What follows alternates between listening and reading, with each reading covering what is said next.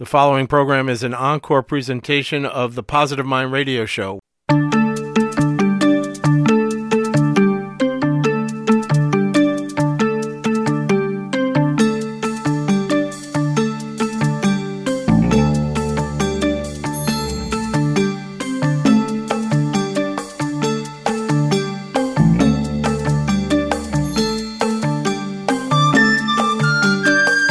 Hi, everybody. This is Kevin O'Donoghue, licensed mental health counselor. And I'm Nisima Dyan Diemer, licensed massage therapist and trauma specialist. And this is The Positive Mind, where we bring you some ideas, concepts, and guests to help you lead a more positively minded life. And we had to bring back Charley Wininger, the author of the book, Listening to Ecstasy, The Transformative Power of MDMA, because I left Nisima's last week's show with a warm heart. And I want more of it. So I want to welcome Charley Wininger back to talk about his book, The Breakthrough Book, that is coming out November 10th on Amazon. It came out November 10th. What am I saying? What day is it? I know it seems like a year ago since the election, but what a way to celebrate the election. Either way it comes out, Listening to Ecstasy is the first book you need to read post-election because it will warm your heart. The Transformative Power of MDMA. Charley Wininger, welcome back to The Positive Mind. Thank you. It's wonderful to be here again. You know, Charley, we want to create now for a full hour. I know I think 15 minutes into our last show, I said I had the fantasy that we would have a one-hour show where we felt what it was like to be on an MDMA experience. Let's try and do it for the full hour. So I'm going to quote your book to get you started again. I cannot unsee what I've seen or unknow what I've touched and felt with my own hands and heart. I cannot unenlighten myself after I have trespassed the gates of heaven and had the angel wink and shoo me inside for a look around.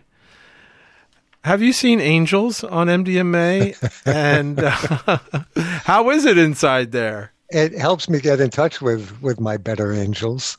And I believe that we are, one reason that we're here on Earth is to pull heaven down closer to Earth. And I do believe that I have seen or tasted what it's like to what nirvana is like. And whether my personal experiences with MDMA or group experiences with MDMA, I know that that heaven is possible here.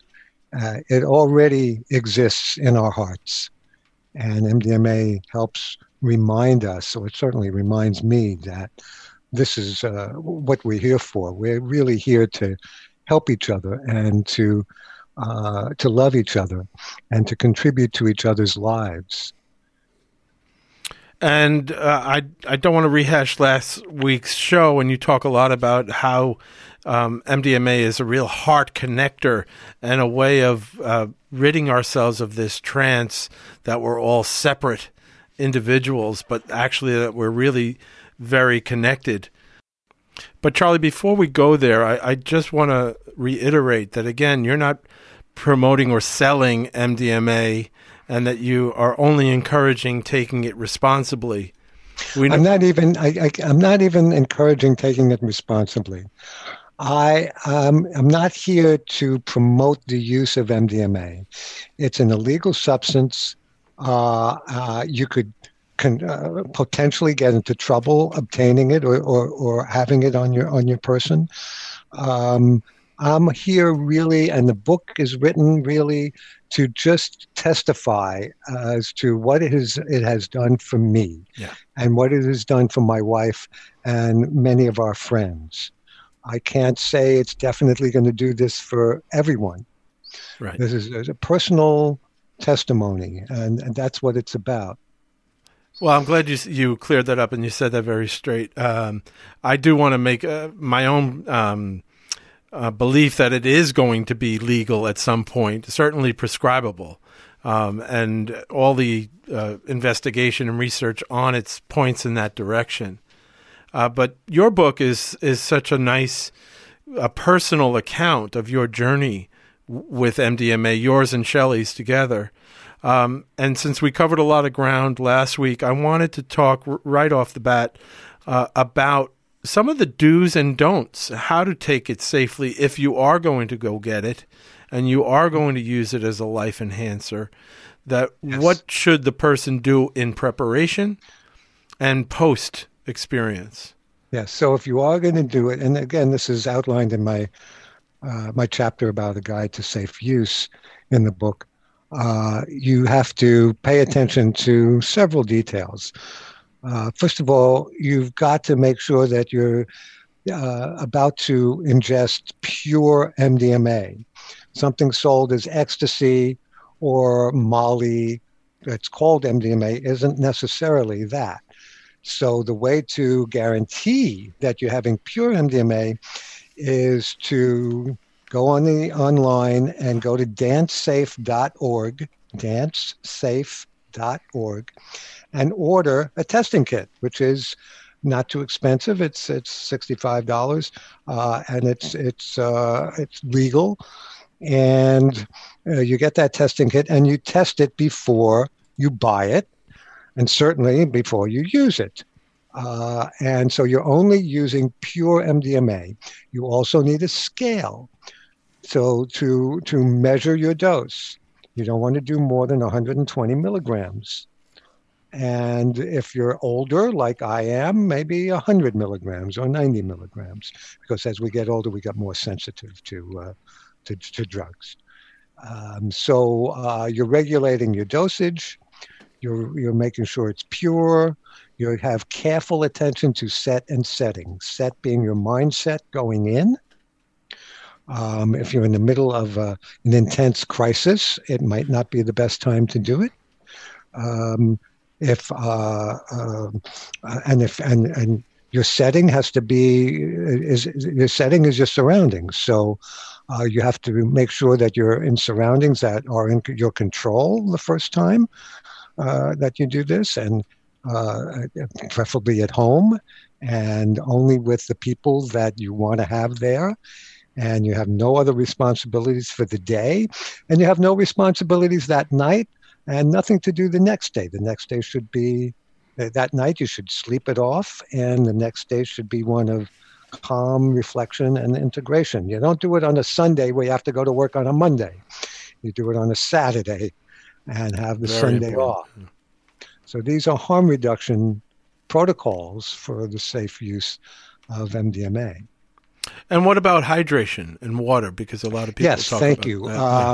You want to keep yourself well hydrated during the time. A good if it's normal temperatures and you're not sweating, just to drink a good liter of water during the entire time of the experience, which is 5 to 6 hours. That much water, just to stay adequately hydrated.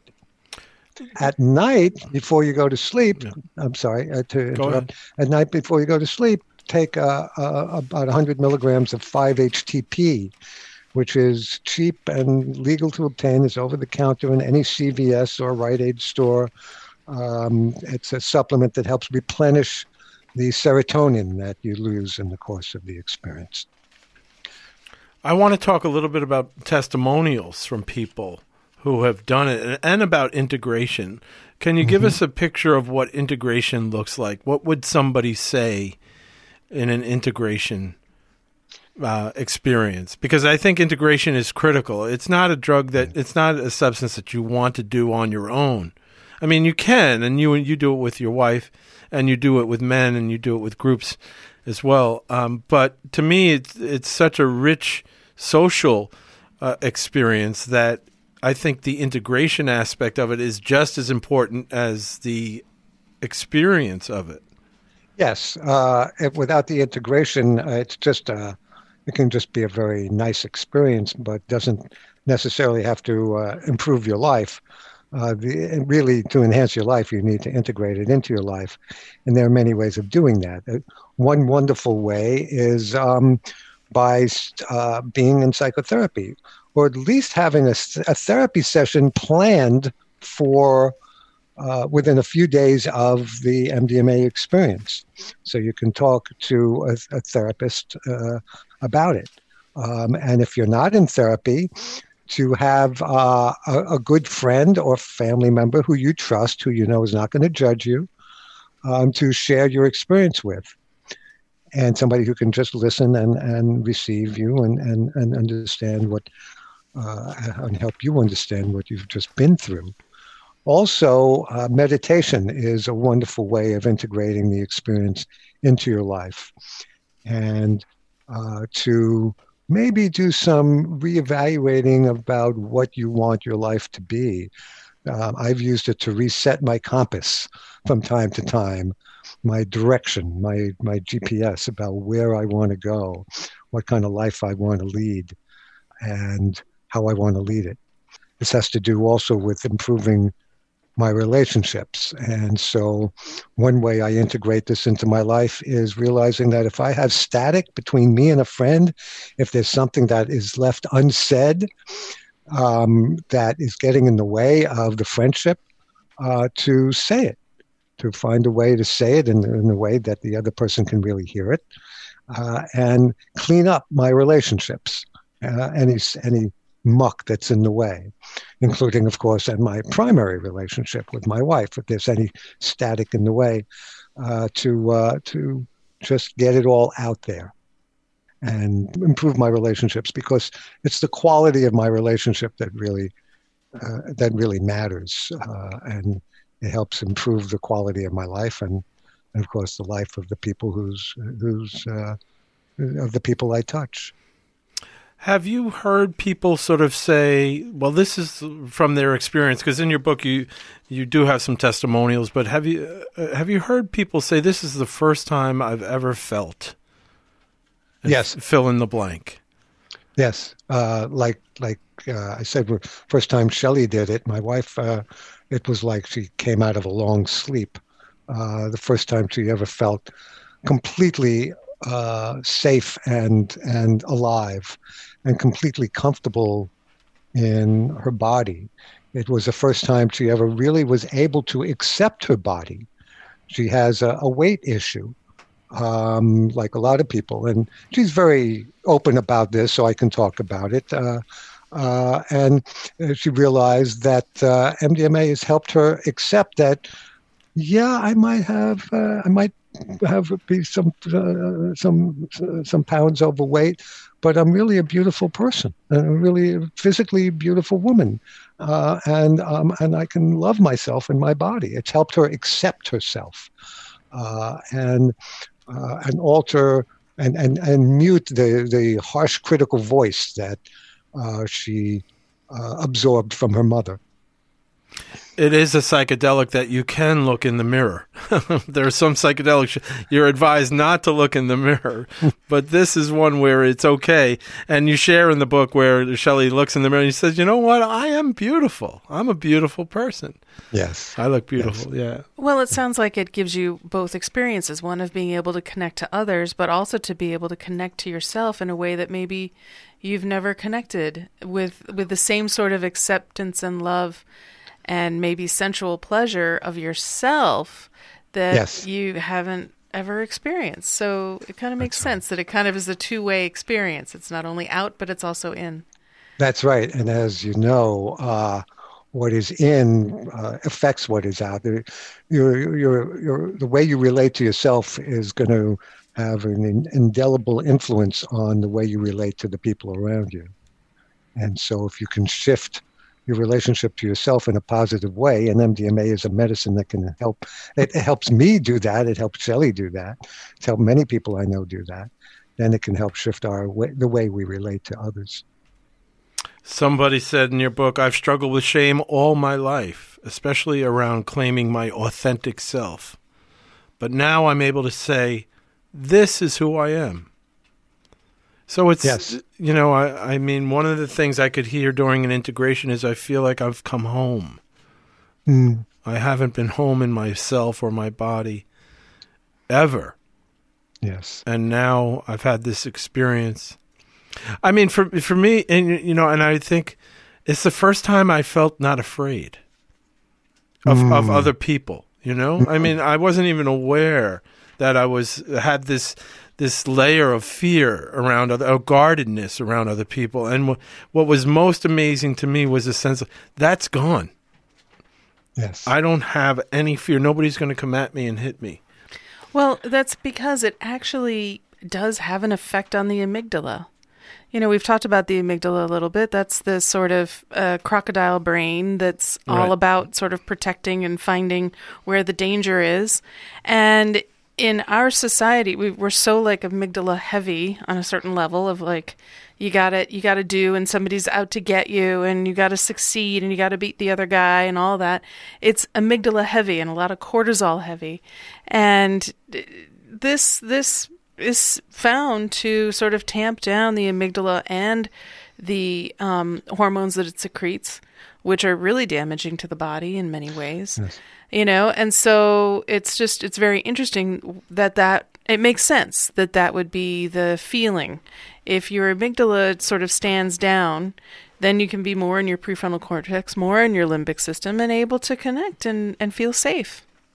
Yes, and that transforms your relationship to the world, because as I believe it was Anais Nin who said, we don't see things as they are, we see things as we are. Right. And so if you can have this profound experience that you're really safe, that the world can be a wonderful place, and full of people who are as aching for true love and connection as you are, then you can start seeing people not as threats, but as potential allies. And this also links to a couple of shows that we did around, you know, emotional dampening syndromes like alexithymia and anhedonia. And I can imagine this would be a way to start to open that, because again, like, those brain centers aren't firing, or maybe the amygdala is too much. And I think it provides an opportunity for people to maybe experience something very different, who might be depressed in their central or emotional lives. Chronic stress can create alexithymia and anhedonia. So exactly.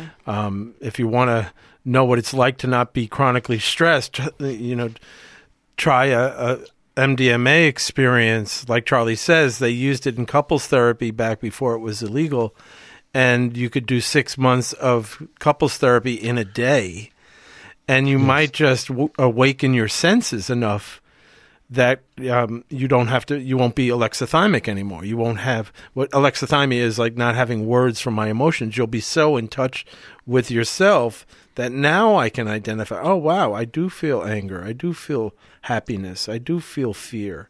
So MDMA could be an agent that reawakens these things for you. And I want to remind our audience, the FDA is on the verge of making it legal. It has called it a breakthrough therapy, MDMA-assisted psychotherapy for PTSD and psilocybin for treatment-resistant depression, a breakthrough therapy. So Charley told us in the last show that it's scheduled, you know, it's on target, and hopefully there are no detours on this way. I want it sooner, but 2023 looks like a realistic estimation of when it will be prescribable.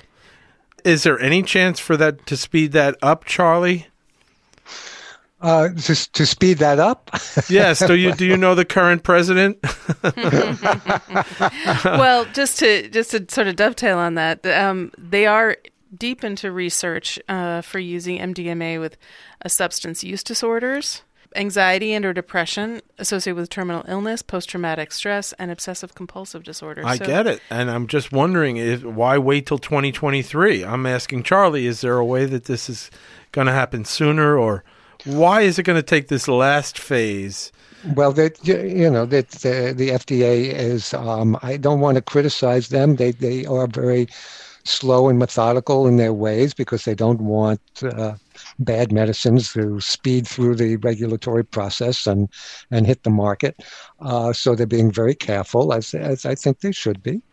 There is now expanded access, which means that a very limited number of people can use MDMA right now through their doctors and applying to the FDA for approval for use, but it's very limited. It's like only about 50 people right now are allowed to do that. There's no way to really open it up until it becomes a legal prescription medication, and it's probably going to take 2 to 3 years. Where can someone find any active clinical trials? Are there any going on? Well, yes, they're going on right now, and if you want to be part of those trials, you get in touch with MAPS. That's MAPS.org. And go on their website, and I believe they're still taking volunteers. It's aid for you as a psychotherapist.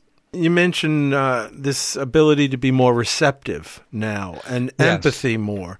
Mm-hmm. But talk first about fear, Charley, and the opposite of fear is joy, because you do mention fear in the book quite a bit. MDMA is really an aid in seeing how fear can really be an illusion as well. Yes. I don't know if fear is always an illusion. It might be a signal that you might need to pay attention to some kind of danger in your life. Right. The thing with fear that I've had to learn is, as we say in the psychedelic community, when you get the message, hang up the phone.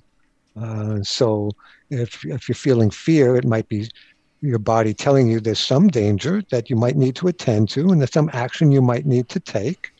Fine. So take the action and then relax and set the fear aside. But I have, my mother used to call me a worrywart when I was growing up. I think I was, looking back on it now, I was suffering from some intergenerational trauma because I was born in 1949, just a few years after the Holocaust. My relatives understood how at risk all of us were for a time. I absorbed a lot of fears from my parents and grandparents growing up. And of course, I was raised in the 50s and 60s, where there were all these things to be afraid of, whether it was the bomb or violence of various types and various struggles. MDMA helped me balance the cortisol in my system with and anxiety with the serotonin and the oxytocin and the peace and well-being that they bring, and realize that fear is one emotion, and that but when I'm high on MDMA, I get in touch with the joy of simply being alive right now in a human body and feeling absolutely glorious. Although that's chemically induced, I can anchor it in my body for a future reference. And it also gives me a whole other sense of what it's like to be alive. I liken it to, that metaphor of the fish that swims around in the ocean all its life and one day jumps out of the water and is in the air and then jumps back in. And for those few seconds, that fish, and speaking philosophically here, of course, understands it used to think that all there was water. It Right. used to think of itself as water. You jump out of that water for a few seconds, realize, oh, there's a whole other world out there. It's a whole other way of being. And after you taste that whole other way of being, you're never quite the same again. You realize that your life can open up at any point in your life, and you can have new experiences of exploration and discovery, including at a ripe old age. And so these are some of the revolutionary or evolutionary aspects of using MDMA that I have discovered. The opposite of fear is joy. And you're describing really joy. I couldn't help but think about the birth canal. We did exist in water as beings at one point that was idyllic and beautiful. And then the water broke, and then we were brought into a whole nother reality, but maybe MDMA can get us back in the water. Even though in your metaphor, it was like getting out of the water, but I couldn't help but think about that. But that's a good part of the book. You do talk about fear to a good degree. And again, my experience was that it was the first time I experienced total absence of fear. And that in itself was enough. I guess I could say that I have potential for joy, though I didn't get there in that experience. But I could certainly see the potential for it. Yes, I believe joy is our birthright. It really is. It's we're here to like I like to say, bring heaven to earth, and to realize that we're all connected, and that people want and need to connect. And you know, I live in this marvelous, awful, terrible, and astonishing place called New York City, and where it looks like everyone is just wants to keep to themselves. But I've noticed that when I come out of that trance and I reach out to a stranger on the subway or on the street to just say hello, or just offer my seat, or just have a kind word or a smile, that they respond. People, that's what they want. They really want to connect. People are hungry for connection. And again, you're talking about that miraculous shift from, you know, being ruled by the amygdala to coming into your prefrontal cortex, and recognizing that, you know, human beings and life isn't all danger. Mm-hmm. And that's a big shift. That's a really big shift for a lot of people to even imagine and maybe even experience. MDMA, yes, that's well put. And MDMA induces the experience of pronoia, which is the sneaking suspicion that the universe is out to do me good.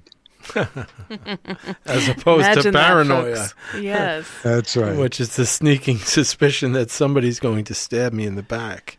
That's right. That's right. Wonderful, Charley. You're listening to Charley Wininger talking about his book, Listening to Ecstasy, The Transformative Power of MDMA, here on The Positive Mind. We're going to take a musical break, and we will be back in a moment.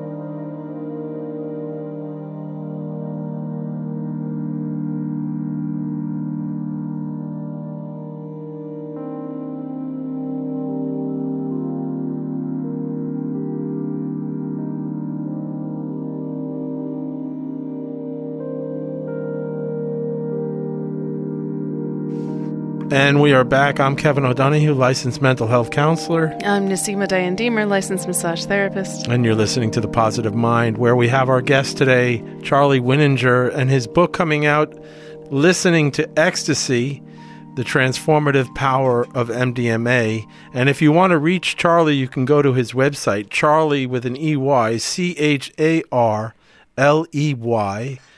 W-I-N-I-N-G-E-R, .com, charleywininger.com. He also has a very informative YouTube channel, Listening to Ecstasy. So subscribe to that if you're interested in learning more and hearing from Charley.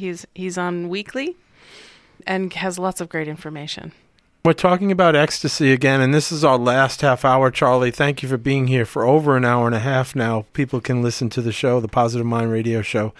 Let's talk about America. Let's talk about normalizing MDMA, because so many people have memories, psychedelics from the 60s and 70s, and, you know, there's horror stories back then. And now, you know, we've learned that all of that fear and worry wasn't really that warranted. And psychedelics can actually be used to cure yourself, get cured of certain mental health conditions, but also to enhance your life. I mean, America, we're kind of consumers in the first place. We have pretty hard-driving addictions when we compare ourselves to other countries. And in your book, you talk about the use of drugs in America through the mouth, like cigarettes, like caffeine, like alcohol. Why not MDMA when we're doing all of these other things? I mean, how does MDMA compare in damage that cigarettes could do? So could you talk a little bit about this part of the book where you mention America as using some of these potentially very harmful drugs? Alcohol, of course, doesn't have to be harmful, but it can be, of course. Any common drug like caffeine can be harmful when it's overused, and certainly cigarettes. Nicotine is very harmful. And I like to say that the people who say, well, I drink, but I don't do drugs. Well, excuse me, but you drink your drugs. That doesn't mean you don't do them. Right. America is moving towards liberalization and reform of these prohibitions against psychedelics, and people are voting these measures now into use. And psilocybin mushrooms are now legal in Oregon. Cannabis was just legalized in New Jersey, and District of Columbia liberalized some laws. So the country's moving in that direction. But I say in the book, we all draw the line somewhere when it comes to drug use. And some people draw the line at legality. I draw the line at efficacy, at practicality, and what drugs are useful and what drugs are not. And I find MDMA, this is me, I'm not saying it's going to be your experience, but MDMA for me is, when used appropriately and with attention to the guidelines, I find it very beneficial in a multitude of ways. I just wanted to comment that this is a very brave sort of book to write. I mean, it's about a personal journey with a substance that isn't legal, with an astronaut sort of, exploration of a new universe. Yeah. And, I really appreciate it. And there are, Michael Pollan had his book where he, experimented with multiple psychedelics. And that also, I think, opens the minds of people to just be open to this, start shifting your dependence on pharmaceutical companies, or, to move towards things that are really, truly potentially integrative and helpful in making that shift. So you're also with alternative medicine and alternatives being more accepted, like you have to take a certain responsibility as a client, patient, person on this journey to do the things that are going to help you and follow up with it. That integration process, you're on a journey, and if you want to, heal and feel better in yourself, you can take these steps and follow up and get support and feel connected. Yes, I like to call it existential medicine, where we're only here on this planet once. Maybe there's reincarnation. I don't know. I can't. I'm hoping another time. I'm just getting it right now. I know, but we can't bet on it. We can't count on it. So I'm here to live the best life I can, and that means sometimes living a life outside the box. And I'm making bold choices about taking charge of the chemistry in my body. And so I decided that I'm here to live the best life I can, and so I'm going to experiment responsibly with these medicines to enhance my life. And it's been a successful journey for me. And some psychedelics have been used for people with cancer, right? And to alleviate the existential anxiety of death. Yes, as they've done very successful experiments in Johns Hopkins with end-of-life anxiety with psilocybin mushrooms.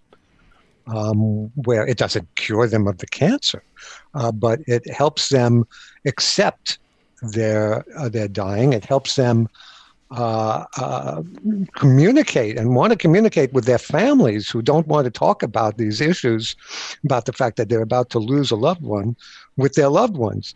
But after an experience that many people experience as one of the most profound experiences of their life, it helps them deal with the fact that, you know, we're all here temporarily, and helps them accept their dying and alleviate their anxiety, which is so much of the pain of dying is the anxiety around it. Right, and you even say in the book, when I identify what's eternal in me and therefore indestructible, I'll be less afraid of it, meaning death. Yes, it's true. These substances, these medicines have helped me accept my mortality, at least more than I used to accept it. It's still hard for me to accept because they've also made me feel so joyous and grateful for being alive. I don't want it to end. Right. You had so many decades of struggle. Then you discovered this substance, and it's like, now I know what joy feels like. Don't take it away from me. I can't. That's right. At least give me as many decades where I was struggling to have, where I've experienced joy. That's my feeling about it. Yes. But the universe is back to something that, and Nisima, so you really touched me before when you said it was a brave book to write. As I think we discussed in the other, our first installment here, about joy being the opposite of fear. I felt such joy with my MDMA experiences that helped me overcome the fear of writing the book and coming out of the chemical closet. And being open. I couldn't stand hiding anymore. It was painful to not be all of the, to misrepresent myself by this lie of omission that I'm really a person who values sobriety above all things. Well, I don't. I spend most of my time sober, and I know what it's like to be dangerously unsober, because I had brushes with bad drugs in the 1970s. But I know that the judicious use of good medicines like MDMA can really improve my life. And I was tired of hiding about it and not being open about it. And the joy of these experiences helped me overcome any fear of writing the book. And it's kind of the ultimate connection, right? You're yes. sending this book out to hundreds of thousands of people, and connecting and sharing one's experience is the best way to connect. Yes, thank you. It's my gift to the world, and I hope will be of use to people. Well, Charley, before people buy the book, can they get an excerpt of it? Because I want to emphasize again the style of the book. One of the things I liked most about the book was the style, that it was a book you could put down and pick up and be back in the trance of this book. And I think mostly that is attributed to the style of the book, your kind of informal way of talking about your journey, your experiences and everything. Is there a way people could get an excerpt of it? Well, there's an excerpt online on Amazon, an excerpt from the prologue that you can see. That's a perfect place to start. I love the style of the prologue. It brings you right into the book. Again, the name of the book is Listening to Ecstasy, The Transformative Power of MDMA. It is on Amazon right now as we speak, and you can get a sample of the style of this writing, because I want to take up a little bit here, Charley, your experience as a therapist, because you say a lot of important things as a therapist and how it's transformed your practice, your way of being with clients. I just have to put a plug in for a woman called Denise Rue, who wrote an article on psilocybin and her use of psilocybin. She took a mega dose of psilocybin, 10 grams, which we know is a lot of psilocybin. Have you heard this article by Denise Rue? No, I haven't, but I would never, personally, I would never do 10 grams. Yeah, no, we wouldn't, but and she deliberately did, but she talked about it being such a transformative experience for her as a therapist, that it was really a spiritual experience, and that it made her much more of a receptor of her clients. Now, you and I could definitely see that as an experience on that much of psilocybin, because it can be like a spiritual experience. And I think some of these medicines can get people so in touch with their mortality and this fear of death that it becomes almost a spiritual experience.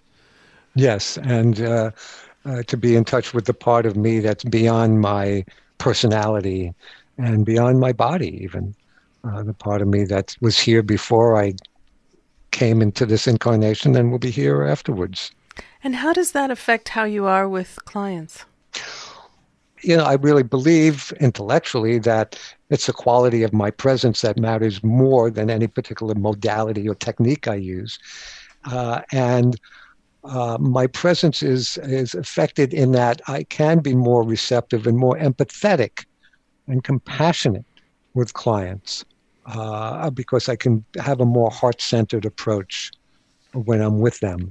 I prefer the term client to patient because client presupposes a more equal footing with the person, and I'm not like the healthy doctor treating the sick patient.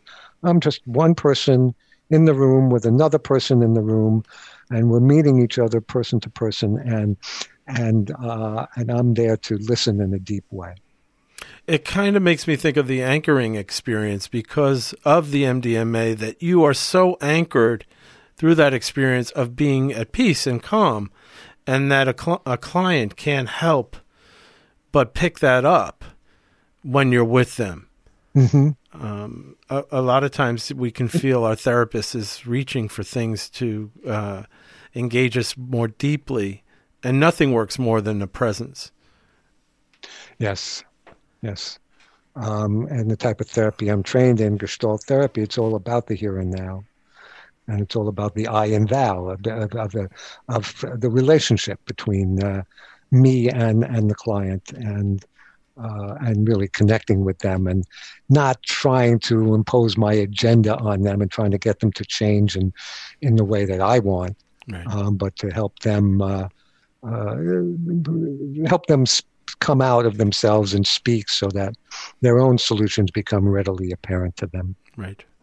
You say, when I use my empathic skills to listen to a client, I'm also listening into and through them, feeling my way intuitively into their being. Yes. Now, you've been a therapist for 30 years before MDMA. Were you doing that before MDMA? Not as much. No, I've learned to do that more so with the help of MDMA. And, you know, I've done it between 65 and 70 times over the past 20 years, and it has a cumulative effect over time. It has subtly altered my chemistry.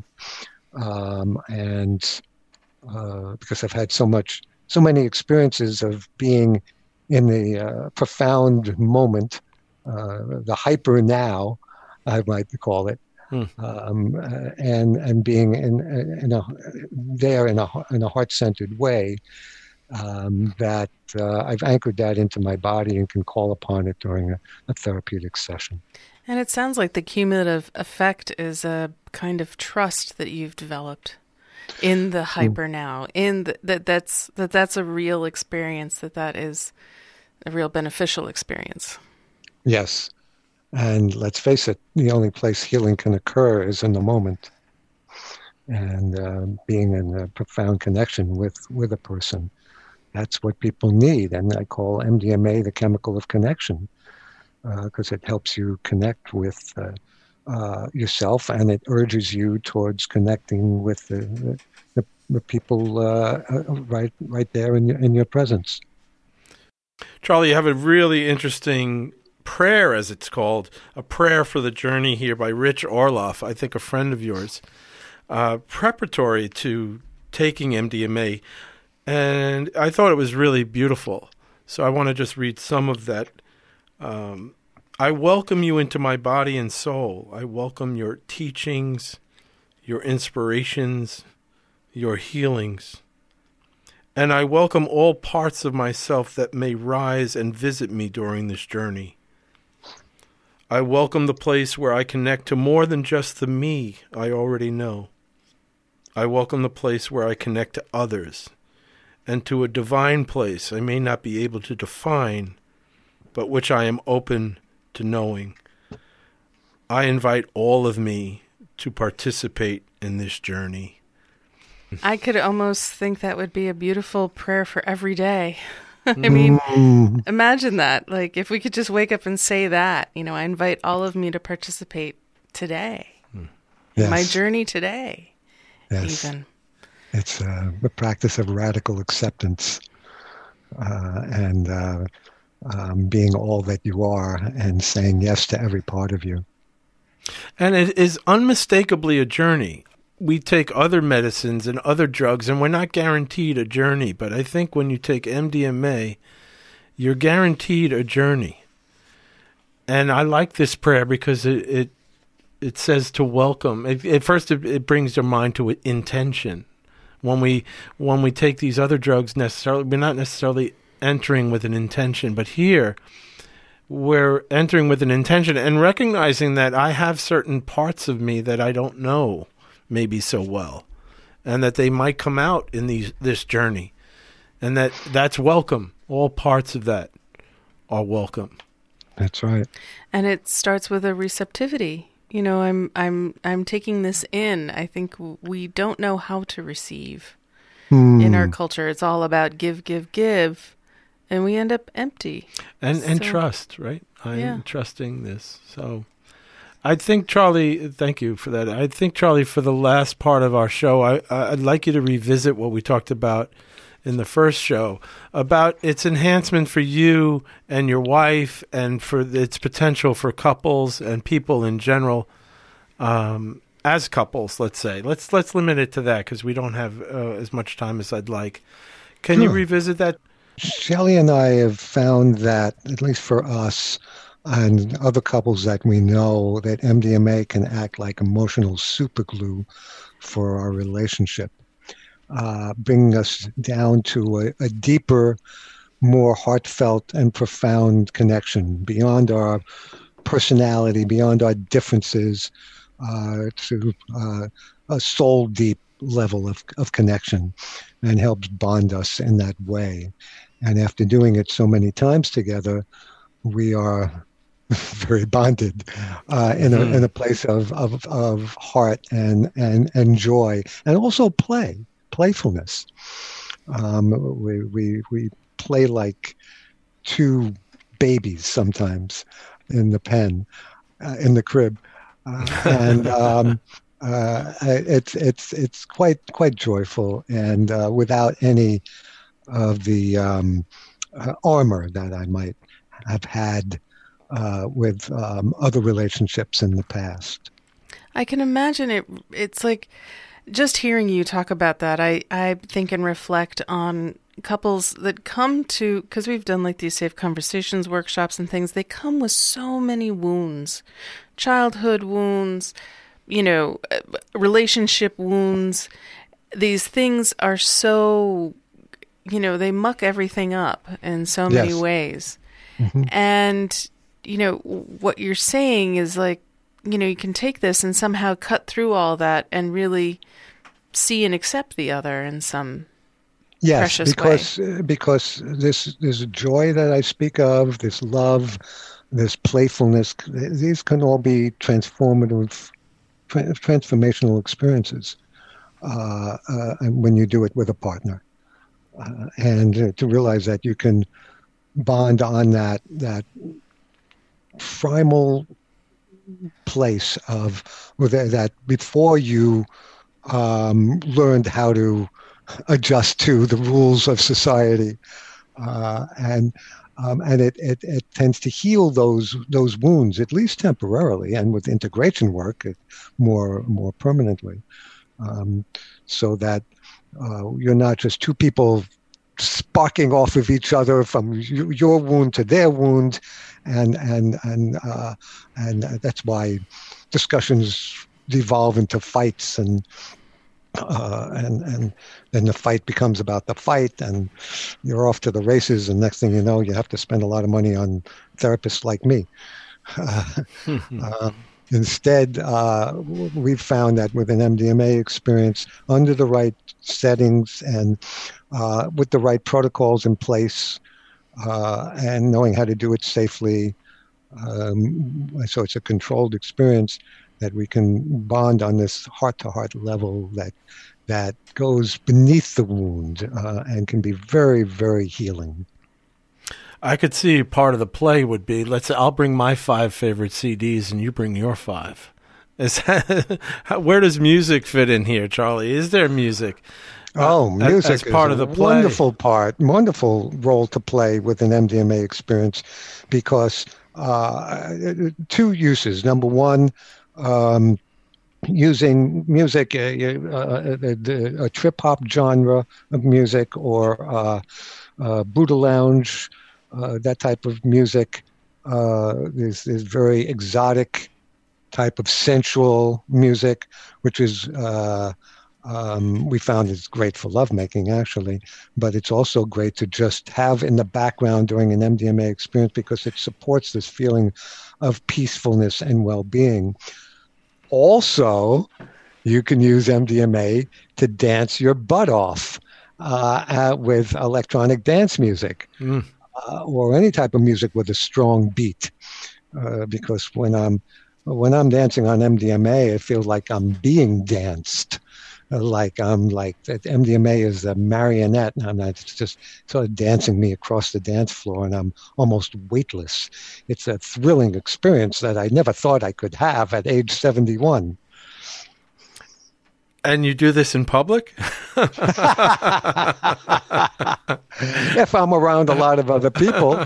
We've gone to all-night experiences and to regional burns. In other words, a regional breakaway from Burning Man, the annual festival in the desert, where we've gone with just 1,000 other people and spent the weekends dancing and having all these wonderful experiences with other revelers. And MDMA we found to be an incredibly versatile substance. And we're reminded that it was legal back in the early 80s, I think, and that couples counselors were using it with their couples. And that on our last show, Charley said that you could do 6 months of therapy in one session with MDMA, properly used. I believe I could, yes. And I look forward to the day when I can do so, but they are doing clinical trials now with couples, and to do that kind of therapy. I want you to say why, Charley. I mean, how can it be so effective in one session between 2 people and a therapist? Because it helps you drop your guard, and it floods your body with serotonin and oxytocin, so that you feel this profound feeling of safety and well-being, so that you can imagine being with your partner, especially a partner that you've had a lot of tension with, and being able to feel completely safe with them and them with you, and getting back to the love that brought you together in the first place. It can just resuscitate and rehabilitate a relationship that has been in trouble. And it didn't occur to me that we could say to couples now that first come in, how guarded are you? Without the use of MDMA, who would have thought that as a question, that this is the obstacle? I am so hurt and so protecting myself that I have no room to look at the relationship, never mind feel positive about the relationship or contact the times when it was positive. Yes. And MDMA can take away all of that so that we can get right back down to what our original feeling for each other, or what That's still right. might be there. The core of the love that brought you together, and that, and well, that spark of joy that you had at the beginning, with the infatuation at the beginning, and get in touch with the chemistry that brought you together at the beginning. Shelley and I have been blessed with both kinds of good chemistry between us in the course of our relationship. Well, we look forward to when it does become legal, most reasonably in 3 years from now, 2023, but hopefully sooner even, because our 2 hours with you, Charley, has convinced me of really the magic of MDMA, the potential of this substance for people, and the relative lack of harm to it, it seems. If one does it following the guidelines. If you don't know what you're doing, please don't do MDMA. You've got to have only pure MDMA. You've got to weigh it out correctly. You've got to have attention to setting, the mindset going in and your surroundings. You have to be adequately hydrated. You've got to know the safety protocols. And if you don't know them, you have to. You shouldn't do it. You have to respect that this is a powerful medication, and can only be done under the right circumstances. And all of these protocols are in the book. The book is called "Listening to Ecstasy: The Transformative Power of MDMA." This is a first for us, Charley, and you know, we're going out on a limb here, talking about something that is not currently legal but will be. And that you have really done an act of courage putting this out there before anybody else in such a big and dramatic way. And I want to thank you for the book. It was a wonderful read. And again, it's Listening to Ecstasy, The Transformative Power of MDMA. I'm Kev O'Donoghue, licensed mental health counselor. And I'm Nisima Dyan Diemer, licensed massage therapist. And we just want to make sure you've got all of Charley's information. You can contact him at charleywininger.com, CharleyWininger. His book is on Amazon, and he also has a YouTube channel, very helpful resource, Listening to Ecstasy on YouTube. Thanks for being with us, folks. We'll see you next week. Thanks again, Charley. Thank you.